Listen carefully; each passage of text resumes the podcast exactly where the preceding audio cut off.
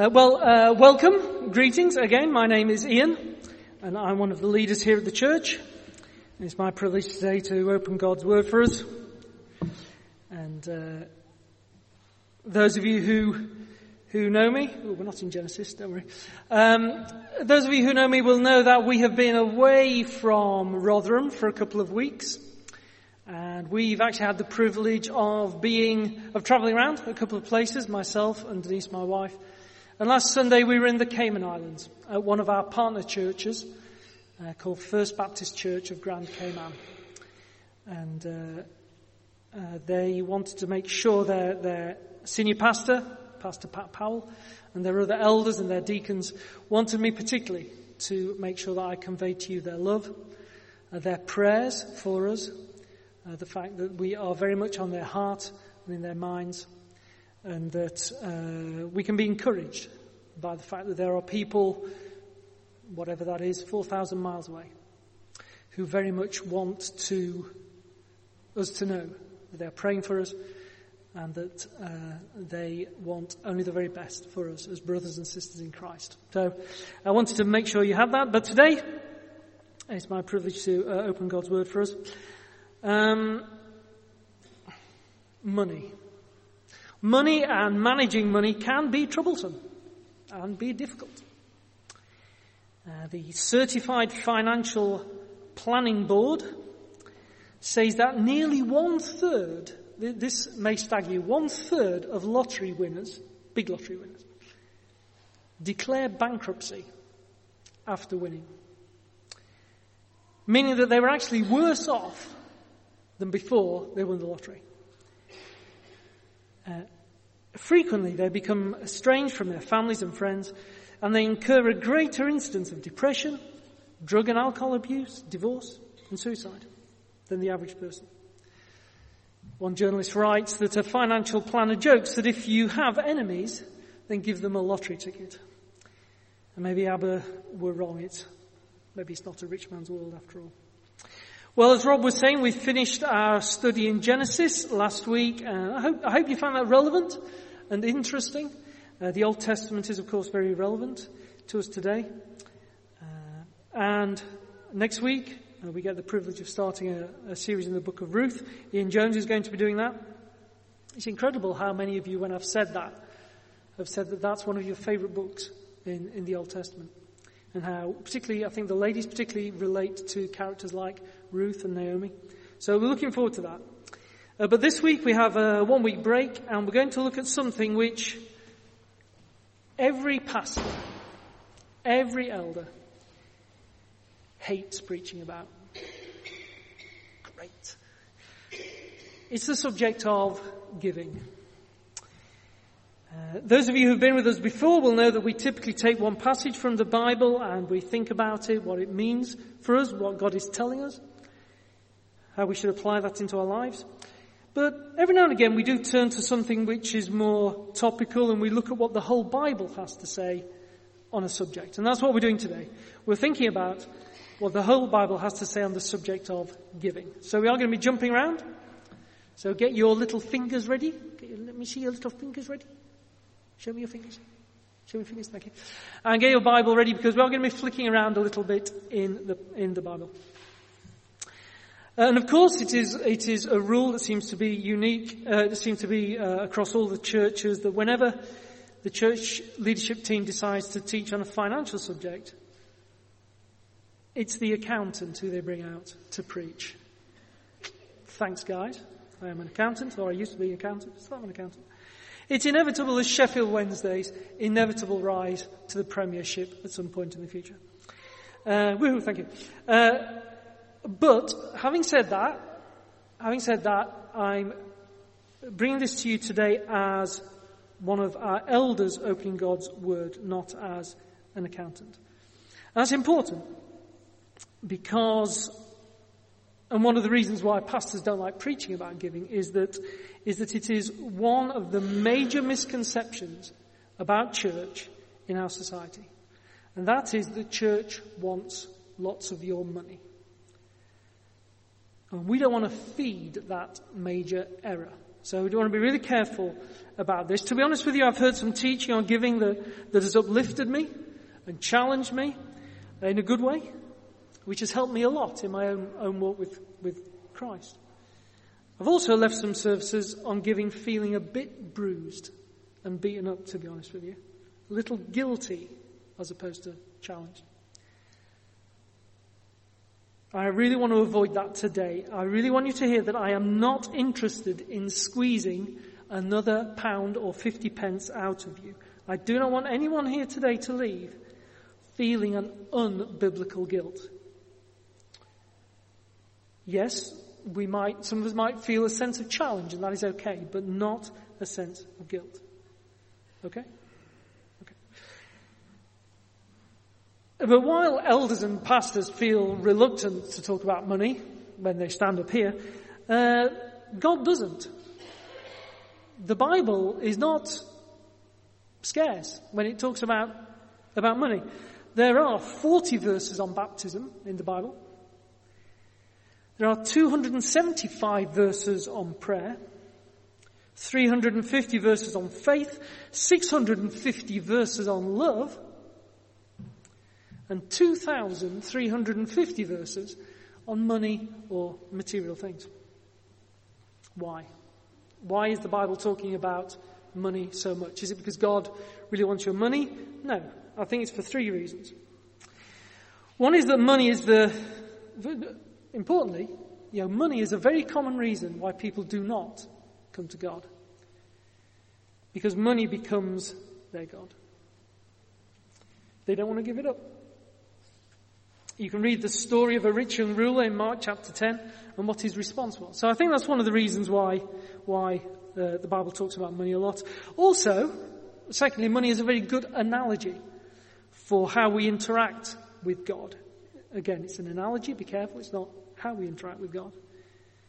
But it's helpful. The fact that God gives us gifts, perhaps, God, God asks us to steward what He's given us, so on. The fact that we owe God a debt because a debt that we cannot repay because of the things we do wrong.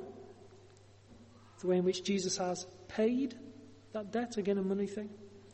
And we all, we all instinctively know how money works, right? Yeah, we all instinctively know, know what goes on.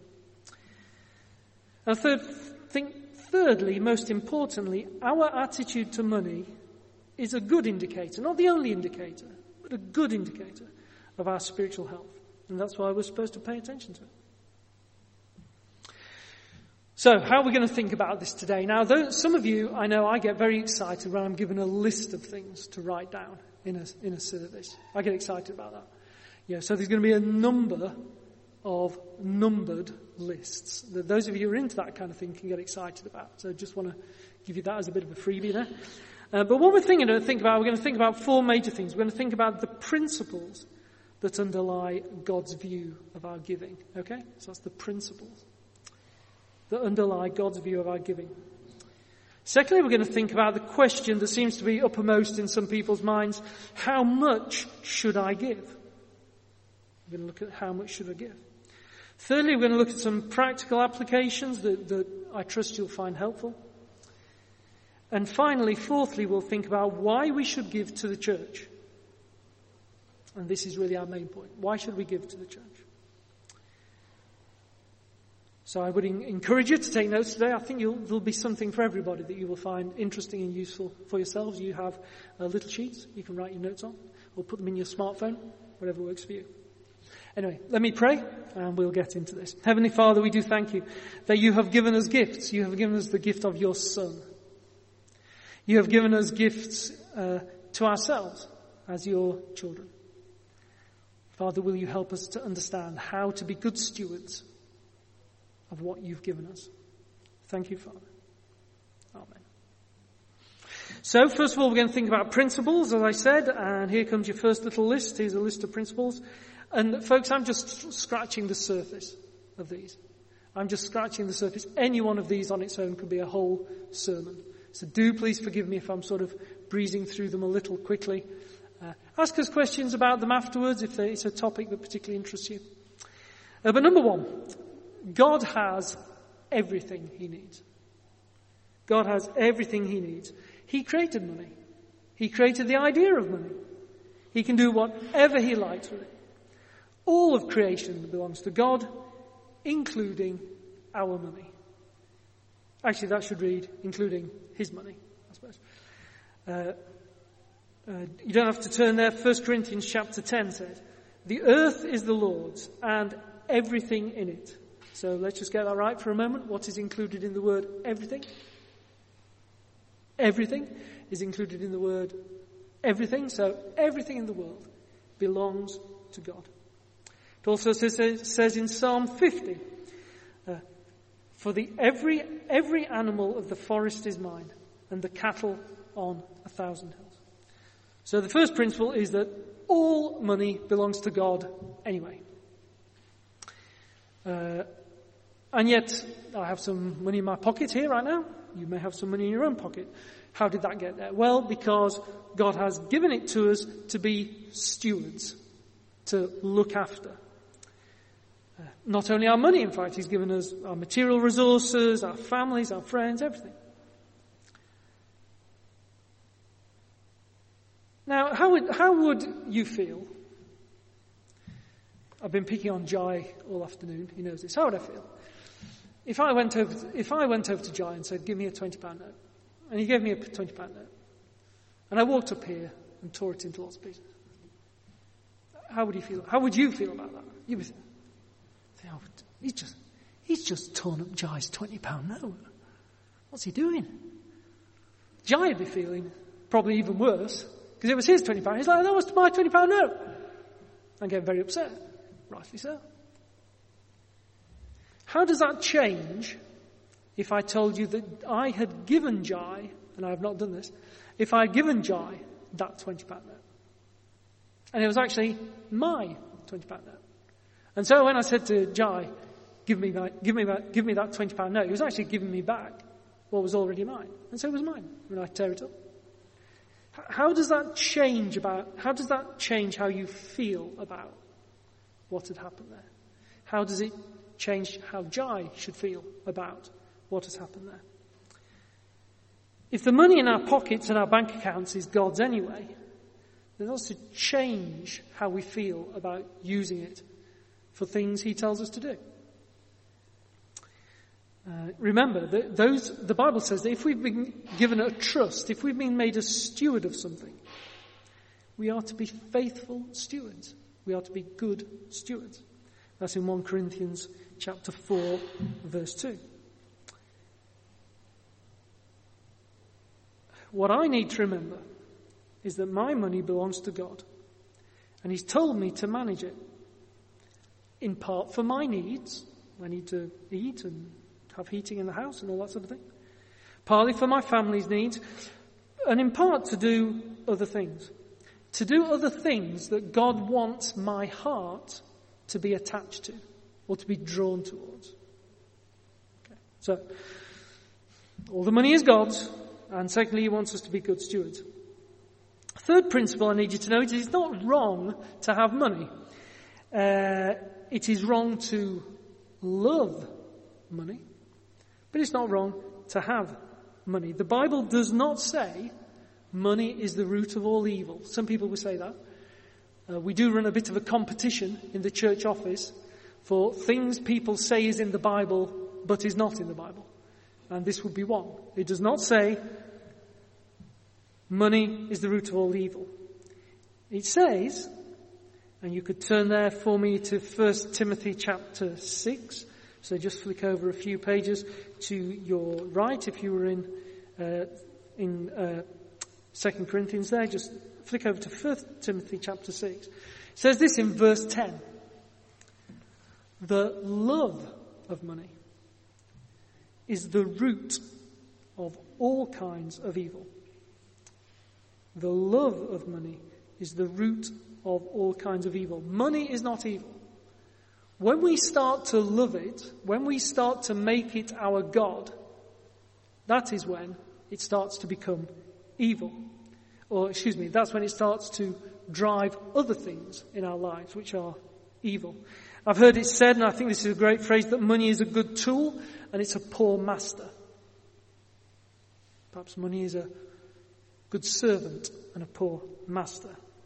Money should not be in charge. If we love money more than we love God, there is a problem. If we love our stuff more than we love Jesus, there is a problem.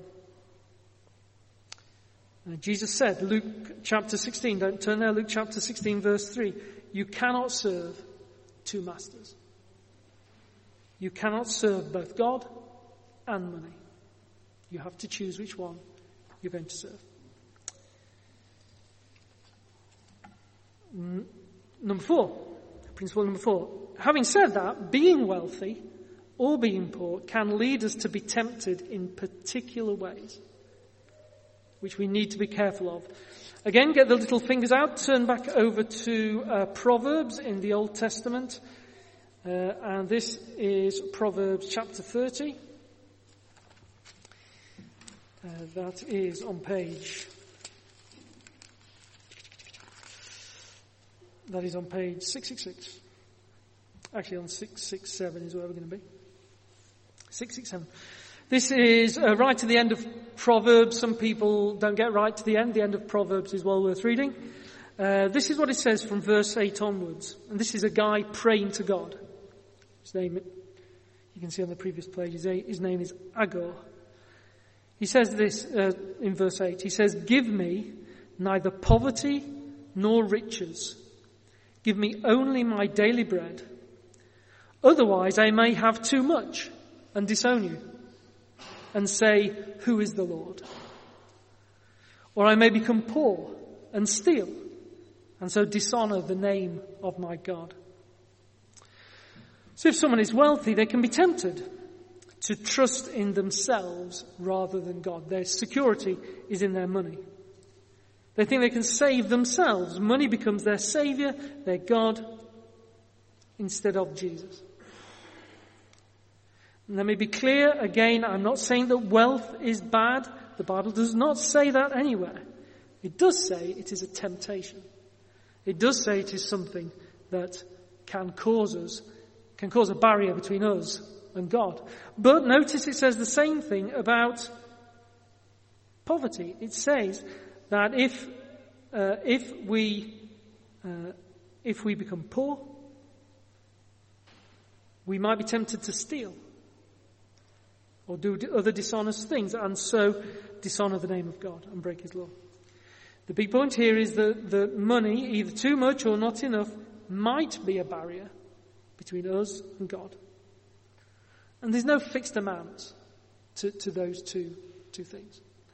Uh, in terms of when you look at the whole globe, if you look at the whole globe, if you have one tap in your house with running water, and I'm including the tap that's in the cistern of your toilet, if you have one tap, you are already in the one seventh richest group.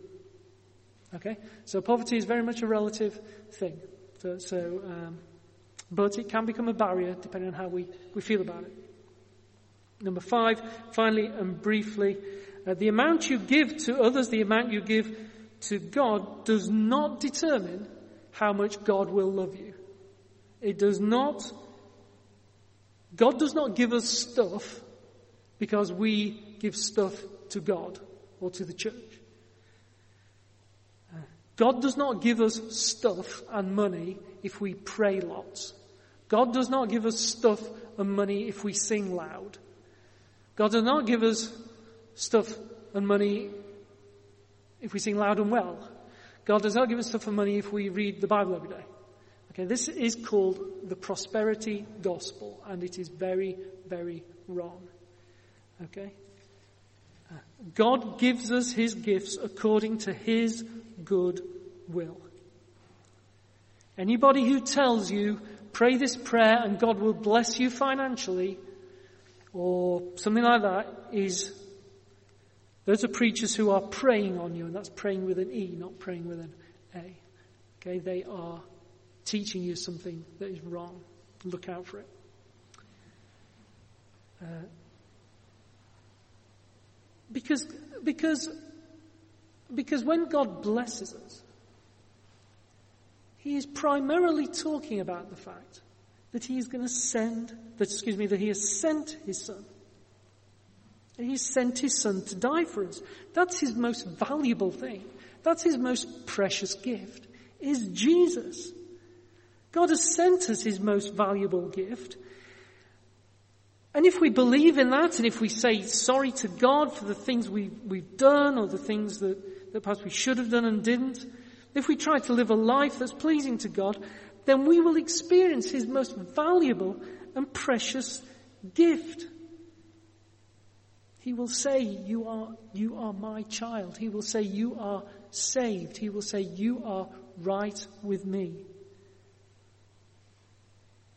That is the most precious gift he will give us. Not some cash. And that is a free gift when we believe in Jesus. When we have that, we are wealthy beyond our ability to comprehend it. Now that is the gospel. That is good news. Money and our stuff promises to do what Jesus should be doing for us, but it can't do it. It promises that it can. It say, I can make you happy. Lots of money. You know, you might, you might, uh, good exercise for a rainy Sunday morning is to write down the words, if only dot dot dot, I would be happy. And then fill in that blank. If, if you put in, if you put in that phrase, if only I had, if only I won the lottery, if only I had lots of money, then I would be happy. Then money may well be something you are looking to instead of Jesus. Okay. So, so no, M- money, uh, they cannot do this. He cannot do this. It is Jesus who can do that. He said, in Matthew 16, he said, do not store up for yourselves treasures on earth where moths and vermin destroy, and where thieves break in and steal. But store up for yourselves treasures in heaven, where moths and vermin do not destroy, and where thieves do not break in and steal. We don't quite know what those treasures in heaven will be, but let's face it, they're not going to be bad, are they? It's not going to be something lame or average. You know, it's going to be something mind-blowingly awesome. Or, and I've used this quote before, some of you will know this from a man called Jim Elliot. He is a missionary who died for, uh, on mission in South America. A wonderful man. He said he, and you gotta hear this. You gotta hear this folks. He is no fool who gives what he cannot keep to gain that which he cannot lose. It's the same thing. He is no fool who gives what he cannot keep to gain that which he cannot lose. And we could keep talking about principles, we could keep talking about materialism and consumerism, which are such a plague in, uh, in, the, in society today. But uh, those are the five principles I would sort of want you to think about when you're thinking about giving, uh, that you can rest on those, I think, is a good foundation. So, uh, how much should I give is the next question that we were going to talk about. Number two, how much should I give? Um, in the Old Testament, the first part of the Bible, before Jesus had written before Jesus came to earth, uh, the people of God were told to give 10% of their income. If they were a farmer, 10% of what they'd They've grown or 10% of their animals. As an aside, studies show that the average Christian today gives between 2 and 4% of their income to church. But when Jesus came, he radically changed this idea of got to be 10%. Uh, he himself gave lavishly. Not that he had a lot of money, But remember this, he left heaven to come to earth. He left all the riches of heaven, all the glory, all the power that he had. He left all of that to come to earth, to be born in Bethlehem in a stable. He died for us. He gave our, his very life for us. He gave us his righteousness if we believe in him. There is no greater gift. When you're thinking about your giving, reflect for a moment on what Jesus has done for you and give in light of that. one of Jesus' followers, Paul, wrote, For you know the grace of our Lord Jesus Christ, that though he was rich, yet for your sake he became poor, so that through his poverty you might become rich. It's calling there about spiritual richness. Uh, often in the Bible, when you see money come up, you'll see very quickly Jesus, or who is ever talking, move between money and spiritual health. Money between spiritual things. Okay? That's why I say it's such a good, it is a very good guide to our spiritual health, because that's the way Jesus talks about it. Well, let's look at that passage that uh, Andrew read earlier from 2 Corinthians. So again, you probably want to flick back over there to 2 Corinthians. Uh, and that is chapter 9. Uh, page 1150. And let's just pick a few things out here that can help us think about how much to give. Uh, notice a few things in here. Verse 7, each of you. So Paul is writing to the church. How many people are included in the words, each of you? All of us. He says, each of you. Uh, give what you have decided in your heart. Okay? So there is something here that Paul is telling us to do. It's about our heart and it's about a decision. This is a conscious choice. This is about having a plan. Have a plan, make a choice. Don't just randomly do things. There is a place for that. That's not what Paul is talking about here. Um, notice also in verse 7 that Paul says we are to be cheerful givers. Uh, not to be grumpy when we give, not to be feel that we have got our arm up behind our back, but we are to be happy that we are given, that we have given what we have given. Okay, I'm not talking about, uh, uh, you know, delirious, woo, I've given five pounds, no. But, but we, but neither do we want to feel reluctant or, or feel bad or feel, oh, I wish I, I wish I hadn't put that five pound in. I could have had chips tonight. You know, or, or whatever it may be. You know, we want, we want to feel glad.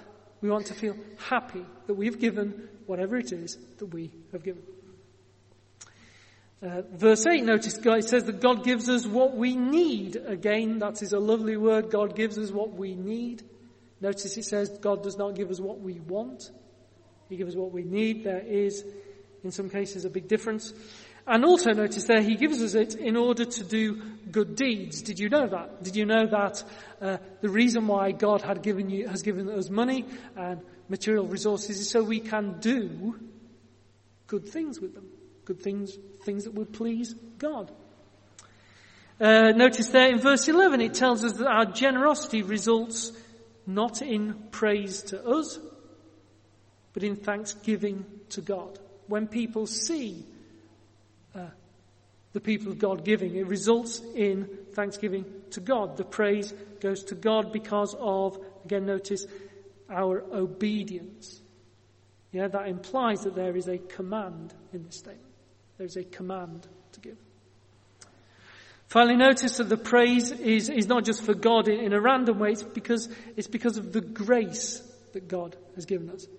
The pray, so, so, we so we give money, and people thank God not because God has given us money, but because God has saved us. Because of the work of God in our lives. It's different. Yeah, you see the difference there? Um, or, let's have a quick look. Again, turn with me to Luke 21. I told you we are going to be jumping backwards and forwards. Boy, you guys.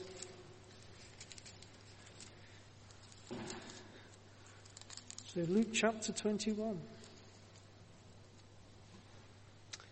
Verses 1 to 5. As Jesus looked up, he saw uh, the rich putting their gifts into the temple treasury.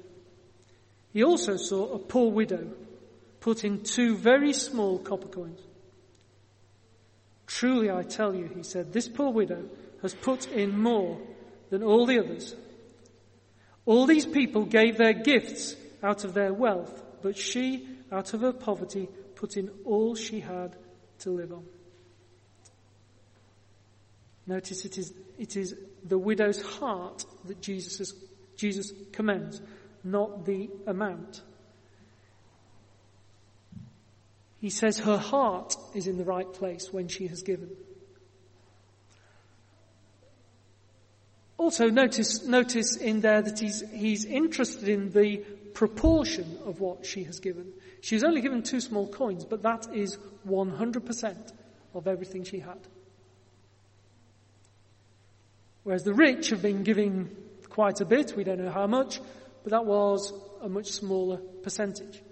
And so it is that proportion that has caught Jesus' eye. It is her heart that has caught his eye. So how much should we give? The answer is, based on that, it depends. It depends. It depends on how much we have, how much we earn. It depends what our needs are. What our, do we have a family to support? It depends on our heart. Are we going to be cheerful with what we give? Or are we going to be just really grumpy? It depends on our spiritual state. Are we trusting in God to look after us? Or are we trusting in our money to look after us? Depends on our state of thankfulness to God. If we are thankful that God has given us His most precious gift in His Son, then what should we give? The answer could literally be nothing, or it could literally be everything. It could be anywhere between the two. And although that is spiritually true, you say, thanks very much, Ian, that was very helpful. Have you got anything a bit more useful? Well, yes, that is all useful. You've got to remember all that stuff. But let me try and give you a, a couple of other thoughts. Uh, we are called to give like the widow sacrificially. Okay? That should mean that when we give, we should have that sense of that we have given up something in order to give. And that could be anything. It could be that we've eaten in rather than going out. It could be that we didn't replace our car for another year. It could be that we had less breaks away at the weekends. It could be that we went to York this year instead of New York. It could be that we stayed in and watched a DVD rather than going to the cinema. Whatever it is, that is sacrificial giving. If we give that bit to God rather than use it for us. When we give, we should feel I have, I have chosen to do, I've chosen to give this to God rather than doing this with it. That might be 20 pence, it might be a thousand quid. Only you will know. It might be 1%, it might be 90%. Yes, and I do know of people who give 90% of their income to the church. Now, now that, now that, you know, having said all that, that is a lot of liberty, it's a lot of things to consider, and some folks say, you know, that, I just, my mind doesn't work that way. I can't cope with that kind of discussion. Uh, and they say, I'll give 10% to the church. Fine. There is nothing the matter with that approach at all. Uh, or that might be where you start. So again, another way of doing it is to say, okay, I want to give 10%, but I can't because, and you work your way down from 10% to another number uh, that you can, in your heart, give joyfully and freely to God. It might be that you start at 10% and go, you know, I'm doing quite well at the moment. I'm doing okay. I could, I could maybe make that a higher percentage. And again, I could do that joyfully and freely without worrying about it. So, okay. So it might be that 10% is where you start when you're thinking about how much to give. You might find that helpful. Uh, but to be sure, whatever it is, Jesus is certainly challenging us to think about what we give on a fairly regular basis. This should be a, something you re- quite regularly think about and review. Um, and even if it is literally 10 pence, I think it is good for everyone to give something. Uh, even, again, start the kids off young, great habit, give your kid a little, a little coin of some kind and say, oh, put that in the collection box. Gets them used to the idea that we should give something to God. Uh, a couple of side points that I think you might find really helpful, just as we're talking about how much to give. Uh, did you know that our church tithes? You may not have realized this. Our church, REC, gives 10% of what it gets in income and it gives it to other churches and organizations of a missionary nature that need support. So we want to try and model that for you. Okay, so we, and we want to reflect the fact that God has been good to us. God has been good to REC. He's been faithful to us across perhaps over 100 years. He's been faithful to this church, and we want to reflect that in giving money to other churches. Now, having said that, we do sometimes give other things as well, and that's fine. But we want to make sure we at least give that to those two organisations that we think are promoting the gospel and printing the gospel. Uh, also, I think, just as an aside, your, your, giving will change over time. And I think, think about progressive, what you might call progressive giving as a good thing. If you find yourself in a situation where your income is increasing, think about increasing the percentage of your giving. So maybe you get a raise at work, uh, or uh, whatever it may be, uh, and uh, you say, well, you know, okay, instead of giving 6%, uh, I could maybe move that up to 7%. And then, you know, maybe in a couple of years, perhaps your income goes up again. You go, eh, maybe, maybe I could take that up to maybe 10%. So progressive. So when you get to, if you're in work or you're, you gain a source of income, when it goes up, just think about what does God want me to do with this? Again, one last aside like this. Uh, if you receive a one-off lump of cash for whatever reason or income, uh, your great aunt has left you something, perhaps you sold a house and made a, a profit on it, perhaps you got a Christmas bonus, consider how much of that you might give to God. Uh, but be careful to let Andrew know if it's subject to gift aid or not. More of that in a moment. So, I hope that gives you some structure, some sense of how much to give. I am not going to say to you, you must give 10%. That's what the rule was before Jesus came. Now Jesus has come, the answer is, you give as you feel prompted to by the Holy Spirit. You give as your heart prompts you. Whatever that is. Okay? And uh, again, that's a good discussion. It's something you can keep backwards and forwards, perhaps, as you think about that. But there is not one number, there is not one percentage I can give you in that way. So, having said that, let's look at some practical things that you may find helpful when thinking about giving. These are more uh, munchy crunchy things. Uh, uh, some of them are from the Bible. Some of them are just very sensible. Okay, so again, when, we, when I'm giving you this kind of application, I always want to give you a little safety announcement. Do not think these are commands from God. They are just things that I think are quite useful. Okay, or very useful in some cases. Um, and they're also useful if you're here today and you're not a Christian. We pray that you will hear in this message a lot about Jesus underlying this all. But if you're here and you're not a Christian, these are still very sensible things to think about doing. So I'd encourage you in that. And again, it's a numbered list. You know I'm looking after you. Okay, number one. First of all, be thankful for our deacon of finance, Andrew Walker, and our previous treasurers. Okay, they work very hard and have, were very hard at making sure we are good stewards of what God gives to the church. Okay? Uh, uh, I'm very thankful to Andrew because all I do, or it seems like all I do, is give him bills, and he, with graciousness, says, no problems, I'll sort them out.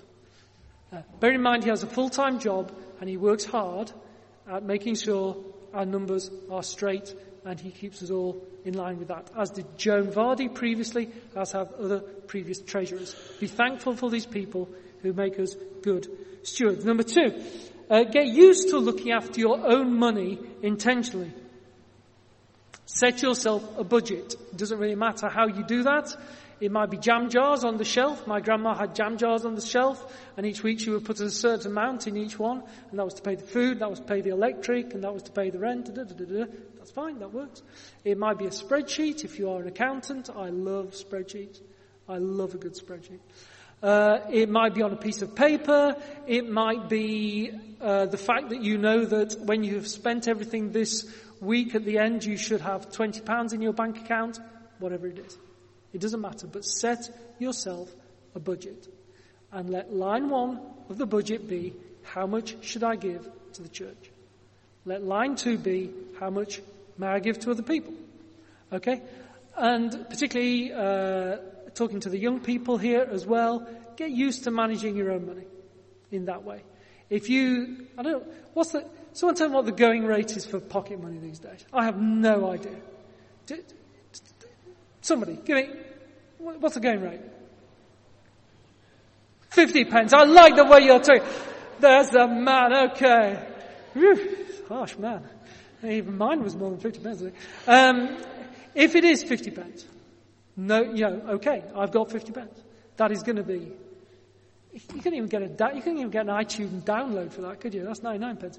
You know, uh, yeah, line one, line one, how much I'm going to give to the church.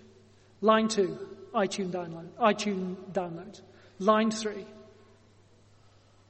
whatever you say, candy, snap, sweets, whatever you call it. Uh, uh, line four, uh, buying something really nice for my father on Father's Day. Don't forget, that's next week. Um, whatever it may, you know, as a young person, get used to setting your own budget because trust me, it's a lot easier to get used to it when you're young than suddenly finding yourself with some income and trying to make it up as you go along. Um, so number three, as Paul was saying from that, that earlier chapter, have a plan of what you can joyfully, freely, sacrificially give. How much and how often. Uh, if you are a UK taxpayer, uh, do come and talk to Andrew or one of the other leaders about something called gift aid. I don't know if you know about gift aid. Gift aid allows the church to claim back the tax on the money that you give to the church. Um, and so it is a way of us getting another 20%? What? 25%. Uh, of, I should know that, 25% of what you give. So this is again, is a good way of the church getting money as well.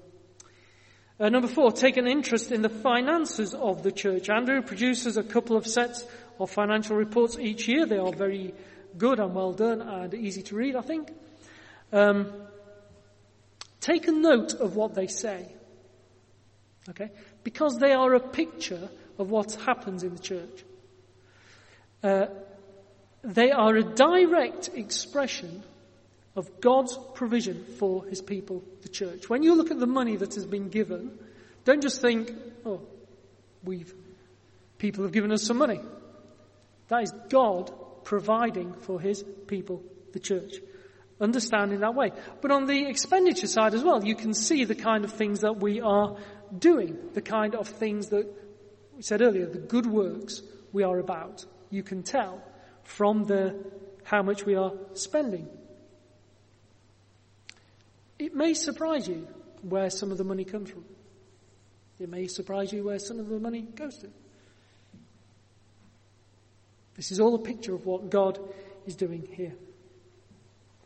Uh, number five, uh, have you noticed in our services, you, those of you who've been to other churches or who grew up in other churches, have you noticed that we don't take a collection during the service? You may have done. Andrew would rip my limbs off if I did not tell you. Now there is a, a wooden box at the front. Uh, we might actually move it to the back. We were talking about this last week. We might actually put it at the back, where you can put a gift in uh, as you feel called to do. Or many people, if you have a bank account, send us payments electronically. Um, see Andrew for further details on how you might actually get that cash into hands.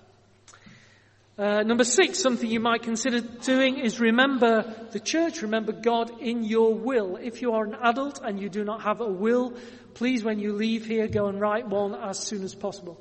It is an enormous blessing to anybody who has to come along behind you and to sort out your affairs. Okay, have some, have some consideration for the people who are going to have to sort out your affairs. Write a will now. Uh, and as part of that, you might consider giving something to the church in it. It is a huge blessing uh, for the church, but, but it also, again, emphasizes to your family and friends who perhaps are reading your will the position that the church has in your affections, the position God has in your affections. Even a will can be a gospel opportunity for somebody. Uh, number seven, hope you're still with me in terms of the numbering, that you haven't got off the bottom of the paper. If so, turn over because the other bit's got some space. Uh, number seven, think about how you give to other organisations and what they believe in and give to them. When you are giving to an organisation and there are loads of good causes out there, find out what they believe in before you give to them. Okay? Um, uh, for example, uh, we at the church are involved in an organisation called Samaritan's Purse. Uh, Nick Lovell every year uh, organises us packing up some shoeboxes at Christmas time that we fill with uh, goodies for the kids. We wrap them up in paper and they're given to kids who, who do not have perhaps many gifts for Christmas. But folks, Samaritan Purse does a lot of other things. Okay? They're a great organisation full of Christians as I said to you, we've just come back from First Baptist Church in the Cayman Islands. Uh, when in 2004 that church was damaged by a hurricane, it was Samaritan's Purse who flew supplies onto the island to rebuild the church. And also to rebuild another 20 churches and to fix a couple of hundred homes as well. Uh, it's Samaritan church, it is Samaritan's purse who are, I love this, who are flying kids who need heart operations from countries like Bolivia and Peru and Mongolia to the Cayman Islands, where they will have the operations in the Cayman Islands hospital, which is a lot cheaper than having it in a US hospital. So Samaritan's Purse who are flying them there, but it is the church, First Baptist Church, who are putting the kids up in their home and the translators and their parents at the same time. So Samaritan's Purse, with the church, with the families, are partnering together for these gorgeous little kids to have heart operations that they cannot get in their own country. And it's a great ministry. As an example. So think about who you give to and what they stand for. That is the end of that list. Uh, so we talked about the principles that are underlying what we give. We talked about how much we should give. We talked about a few practicalities there. Finally, we should wrap up and think about why you should give to the church. What is the motivation? Well, very practically, on one level, the church costs money to run. On one level, know, we rent this lovely building. We have electricity to pay, we have gas to pay, we have salaries to pay, we have computers, we have stationery, etc., etc., etc. And it's good and it's right that we should pay for that. Because remember, we are the church. Okay, so if we are the church, it's right that we should pay for the expenses that we incur. But it's far more than that. It is far, far, far more than that. We said earlier, Jesus said, for where your treasure is, there your heart will be also. I think that we would recognize that. It works. You know, we know that if we give money to something, we have an interest in it. We have, it engages with our heart. The things we love, we put money and resources and our time into. So if we love the church, we should put some of our money into it. But it's more than that. I think that the, the, the more you put into something, the closer you feel to it. don't turn there, but if, if you, afterwards, if you look in First Chronicles chapter 29, that's First Chronicles chapter 29, that's in the Old Testament. There's a great little passage there where King David is exhorting the people of Israel to give to the building of the temple in Jerusalem. That is the church. So King David is telling everyone to give to the project of building the temple. Uh, does he say, oh, bear in mind, just before he's done that, he has put in several billion, that's with a B at the beginning, several billion pounds in his own money to build that temple. So he's already put several billion in himself. Does he then say to everyone, oh, look how much money I've put in. Come on, get your hands in your pockets. Come on, get some cash out, start rattling plates at you and that sort of thing. No, he doesn't say that. He says, uh, 1 Chronicles 29 verse 5, he says, now, who is willing to consecrate themselves to the Lord today? Who is willing to consecrate themselves to the Lord today? Who's willing to give themselves to the Lord today? Who is willing to dedicate their family? Who's willing to dedicate their time? Who's willing to dedicate their intellect? Who's in, who is prepared to dedicate their home? Yes. Who's prepared to dedicate their money as well? Who's prepared to dedicate their, dedicate their heart to the Lord? Who's prepared to dedicate everything? That's the question that King David asked. That's the question God asks us. He's given us everything. He's given us His Son Jesus. Shouldn't we feel the same way? Shouldn't we be prepared to say, in the light of that great gift, I am yours, Lord, do as you will? When we understand that God has given us everything, Even our very life, moment by moment. When we understand He saved us, when we, under, when we understand that because of the death of His Son, God says to us, Come, come and be my adopted child. Here, have the Holy Spirit. I'm declaring that you are righteous before everyone. When He's given us everything we have, when He's given us every relationship we've had, when every piece of stuff we have, all the money that we've had, when He's given us everything, that is the motivation for us giving to the church. That is the motivation for us giving to REC. Does God want our money? No. Because it's His already. Actually, we just don't realize it. What God wants is our hearts because they might not already be His. He doesn't love our money, He loves us. God loves us so much, He sent His Son to die for us, to restore that relationship that was broken between us and Him.